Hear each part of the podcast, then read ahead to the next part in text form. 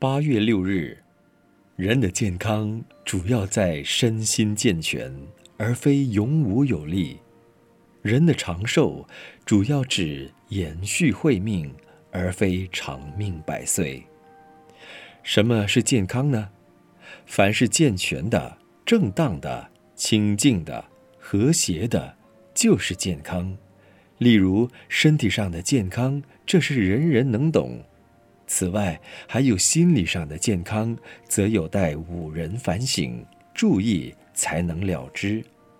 身体和心理的健康之外，还有情感上的健康、事业上的健康、财富上的健康、人我关系上的健康、宗教信仰上的健康。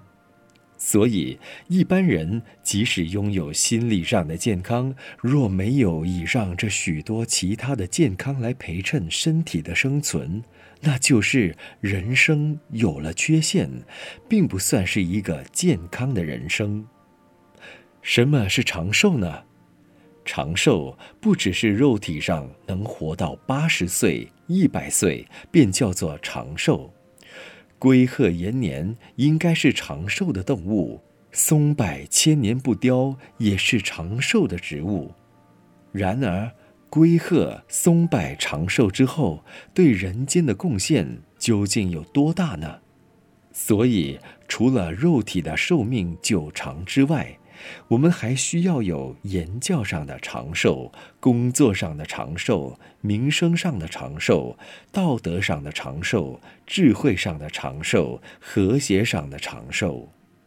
长寿如果只是肉体生命的延长，而无言教、工作、道德、智慧、和谐等精神作为生命的内涵，其实长寿。也是没有什么价值的。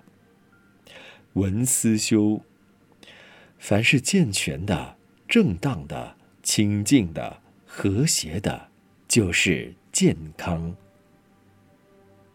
每日同一时段与您相约有声书香。